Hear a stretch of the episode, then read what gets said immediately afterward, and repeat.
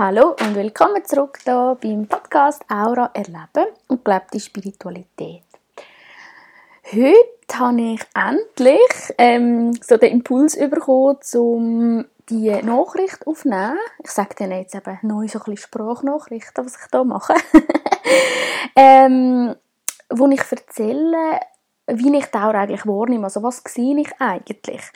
Ich habe ja das in einer Folge schon mal angekündigt, dass ich das noch erklären will vor allem früher, also am Anfang, als ich Aura lesen habe ich das einmal nicht gemacht, im Aura lesen. Und das Problem, oder ich weiß nicht, ob es ein Problem ist, aber es ist einfach so ein bisschen dass die Leute, die ins Aura lesen gekommen sind, ähm, vielleicht ein bisschen schneller verwirrt sind oder alles ein bisschen zu viel war, weil sie wie Basis ich ihnen gar nicht erzählt. Also ähm, was ich genau sehe oder wie ich das wahrnehme und wenn ich irgendwie von einer Schicht in die andere gegangen bin, sind sie eigentlich wie gar nicht rausgekommen, was das bedeutet oder, oder in welchem Kontext dass man das jetzt kann sehen kann. Äh, und darum habe ich angefangen, das in der, in der Auralesen selber zu machen. Und das heißt, es ist jetzt eigentlich wieder zwei Teile vom Auralesen. Das habe ich in der anderen Folge schon erklärt, wie das etwa ablaufen kann. Und heute würde ich euch den zweiten Teil, oder in dir, je nachdem, vielleicht hörst du auch mit jemand anderem zusammen zu, äh, das ein bisschen näher bringen. Genau, das heißt, das ist jetzt eigentlich der zweite Teil, der im Aura-Lesen stattfindet. Und ich werde jetzt auch in Zukunft das schon vorher schicken, ähm, per per Sprachnachricht, so wie ich jetzt mache, oder einfach auf den Podcast verweisen, das weiß ich noch nicht so genau, damit man das wie schon vorher kann hören kann, dass ich das nicht immer wieder von Neuem muss erzählen muss. Gut, das heißt, vielleicht hörst du jetzt auch zu, weil du ins Aura lesen kommst, also das könnte auch eine Möglichkeit sein. Gut, also, ich sehe äh, die Aura eigentlich wie ein Licht. Man ja, sieht ja auch so Bilder auf äh, Büchern oder so. Das ist wirklich so, wie, wie auf diesen Bildern. Das Abbild ist wirklich so, sehe ich es auch. Es ist wie ein Licht um dich herum und auch in dir innen. Und mir kommt es manchmal fast vor, als wäre, wenn jetzt das mit einer Situation im Leben vergleichen, wäre es eigentlich, als wäre hinter dir so ein Scheinwerfer oder so angezündet und rundum ist es dunkel und dann sieht man ja auch um die Leute so wie ein Licht. Sie stehen wie im Licht sozusagen. Und so sehe ich dich dann. Und ich arbeite vor allem mit drei Schichten. Die innerste Schicht, das ist so dort, wo du hin willst. Ich würde sagen, der so Seelenebene, so deine Mission, äh, deine Aufgaben und das finde ich auch noch spannend. Also es geht eigentlich wieder darum, welche Energien will ich in die Welt bringen. Und das ist so spannend, weil das ist ja recht ähm, offen. Also das heißt nicht, ähm, in dieser Schicht steht nicht, du musst jetzt Schreiner werden, zum Beispiel, sondern es sind einfach Energien, die du in die Welt bringen. Was sind eigentlich deine, ähm, was hast du dir aus sehr vorgenommen, so aus Lebensaufgaben, was du in die Welt bringen, den Leuten bringen, was du nutzen und entwickeln für Qualitäten. Und die Qualitäten in der innersten Schicht kannst du in ganz verschiedenen Formen leben. Und ich sage dir Seelenebene, weil das ist für mich eine Schicht, wo du, dort wo du hin willst, das ist etwas sehr Reines. Also ich habe noch nie bei jemandem gesehen, dass die irgendwie dunkel ist oder sonst irgendwie zu ist, weil das ist ja dort, wo du hin willst, so deine rein, Reinform, würde ich sagen, also ähm, so das innere reine Licht. Dann die Mittelschicht, das ist dort, wo du so als Mensch drinnen steckst, deine Lebenssituation. Und in dieser mittleren Schicht sieht man, wie, wo stehst du jetzt gerade? Und wenn sich das fest unterscheidet von deiner innersten Schicht, dann bedeutet das, also dann bekommst du wie im Leben vielleicht so ein bisschen Erinnerungen ähm, vom Aussenzeichen, dass wie noch etwas auf dich wartet oder dass du noch einen anderen Weg darfst einschlagen. Oder du spürst es einfach in dir rein, so ein Unwohlsein oder so, ich fühle mich nicht ganz oder ja, einfach so ein bisschen es gibt wie Erinnerungen, das ist sehr liebevoll gemeint von deiner Seele, Erinnerungen, ich bin eigentlich noch nicht ganz ähm, in diesen Qualitäten, die ich in die Welt bringen das, was ich mir vorgenommen habe für das Erdenleben. Und die Mittlerschicht kann man auch in der Ruhe, also zum Beispiel in der Meditation oder in der Stille, ähm, verändern oder äh, die Schicht inspirieren sozusagen, um sich noch ein bisschen entwickeln oder wandeln. Und das tue ich dann auch im Auralesen spezifisch auf dich, wie noch so ein bisschen ähm, Tipps geben oder einfach, was würde ich machen. Das heisst nicht, dass du das machen musst, aber ähm, einfach so, ja, Ideen, würde ich dem sagen. Ideen aufs imaginäre Buffet legen. Gut, und dann gibt es die äußere Schicht.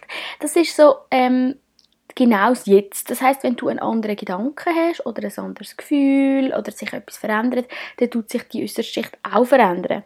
Das heißt, ich kann dir zwar nicht sagen, du denkst das und das oder du fühlst das und das, aber ich sehe, dass es etwas in deinem Feld macht. Und über diese Schicht reden wir jetzt nicht mega viel im Aura lesen, weil die verändert sich ja die ganze Zeit, aber das gibt es schon. Also zum Beispiel, wenn, wir, wenn jetzt du gerade eine Entscheidung willst treffen oder nicht weißt, wie weiter oder auch wenn du zum Beispiel von einem Projekt, von einer Wohnung, von einer Person oder so redest, tut sich ja auch dein Feld verändern und das gibt wie zusätzliche Informationen zu dem Thema, worüber das du gerade redest. Ja, und die Äußerste kann man auch beeinflussen, die kann man auch einfach im Moment beeinflussen.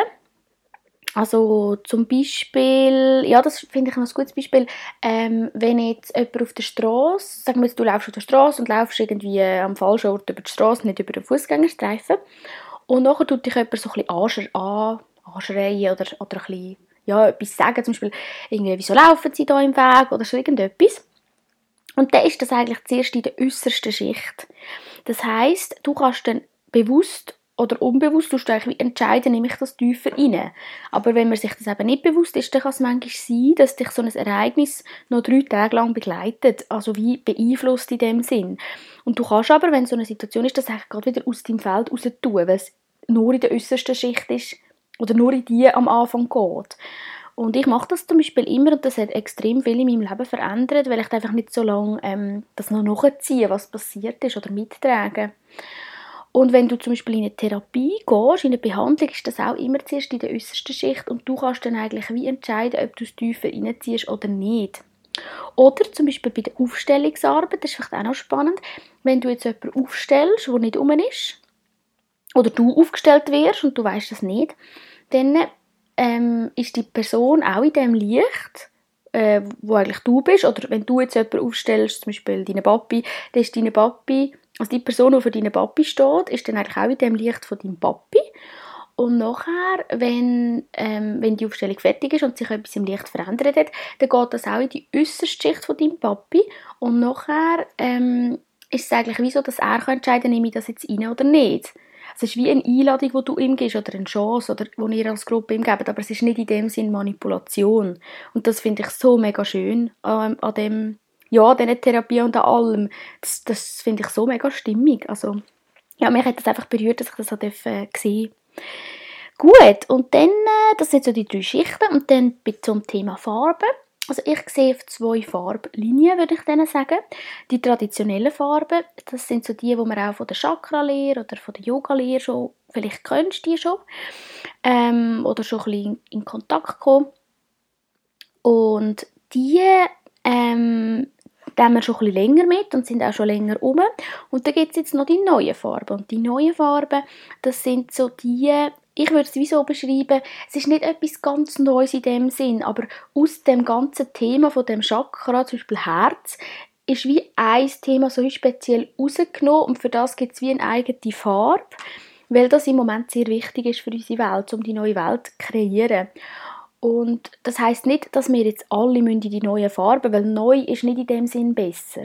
Also ich finde es auch sehr wichtig, dass wir da nicht ähm, so in das Leistungsdenken gehen, so, ah, jetzt müssen wir alle in die neuen Farben und alle neu sein und wenn ich eine traditionelle Farbe habe, dann ist nicht gut und einfach so. Oder dann bin ich nicht so weit wie andere. Also es hat wirklich nichts mit, es geht gar nicht um das. Also weit sein oder nicht sein, das gibt es für mich sowieso in dem Sinn nicht. Und ähm, ich ich finde das einfach mega wichtig und es geht eigentlich eher darum, dass wir wie mit den neuen Farben und mit dem traditionellen, wo wir schon haben, so die reine Form von dem, also das, was wir nicht mehr brauchen, können wir wegtun und das traditionelle oder loslassen oder auflösen und die traditionellen reinen Farben mit den neuen Farben zusammen die äh, geben dann wie die neue Zeit. Also die sind auch, das Zusammenspiel ist wie um die neue Zeit zu kreieren. Und da ist es sehr spannend, dass zum Beispiel viele Leute, die zusammen arbeiten, sagen wir auch Pärchen, die zum Beispiel noch zusammen Kurse anbieten, zum Beispiel, die oft so ergänzende Farben. Bei gewissen Chakren hat wie jemand die traditionelle Farbe und die Person die neue Farbe. Das finde ich noch schön so die Mischung, um eben das Neue kreieren und auch ganz viele Leute ansprechen. Also das holt ja auch viele Leute ab, wenn du beide Farben ähm, in dem Angebot drin hast. Ja, und ich tue jetzt nicht viel genauer zu diesen Farben erklären, weil ich glaube, das verwirrt auch ein bisschen, aber ich tue dann vielleicht mal noch eine eigene Folge machen über, Farbe, über die Farben und wie ich die deute. Gut, dann zu den Konsistenzen. Das ist vielleicht so der dritte Punkt, der noch wichtig ist. Und zwar gibt es wie so verschiedene Konsistenzen, wie die Aura kann sein Grundsätzlich fällt mir schon auf, dass je durchlässiger die Aura ist, ähm, desto flexibler ist man, desto wohler fühlst du dich meistens. Also so ist auch die Rückmeldung der Leute. Und so habe ich es bis jetzt erlebt. Also wenn es zu fest so dicht wird, das ist zum Beispiel, wenn du ganz viel zu tun hast oder wenn es so richtig Burnout geht, ist es auch ganz, ganz dicht. Und dann bist du eigentlich recht so ein, ähm, wie sagt dem, eingeschränkt oder so stur vielleicht oder eng. Es fühlt sich einfach eng an, kannst wie nicht mehr so flexibel sein oder so ähm, aus dem raus. Und es hat auch nicht mehr Platz für neue Sachen, weil es ist ja wie schon voll. Genau. Und das ist mal etwas. Und dann schaue ich sicher, wie, wie ähm, dicht sind gewisse Farben und welche sind dichter und welche weniger, welche sind aktiviert und welche weniger.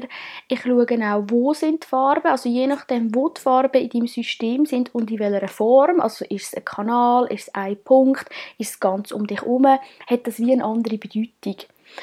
Und was auch noch wichtig ist, ich schaue auch, mit welchen anderen Farben wirkt deine Farbe, die Farbe, die ich gerade dir erzähle, zusammen.